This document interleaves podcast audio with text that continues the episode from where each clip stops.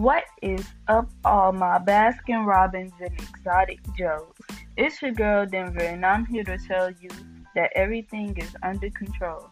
You see, I just watched this movie called The Fault in Our Stars, and the theme really made me think about what we're going through now.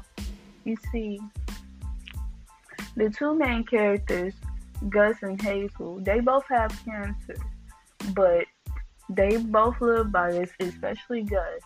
He really lives by don't let the cancer define you and don't let the cancer control you.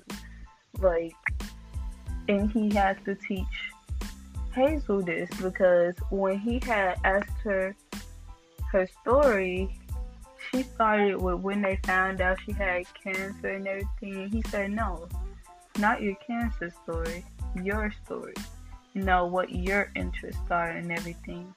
And it really made me think about what we're going through now because right now, with this pandemic going on, everyone's thinking, oh no, the world's gonna end. We're gonna all die. This, that, this, that. Like, no, don't let the bad thing control you. Just be, don't be free and like be free in a literal sense, but not right now because remember it's pandemic. Gotta stay in the house. But you know, just like live your life freely.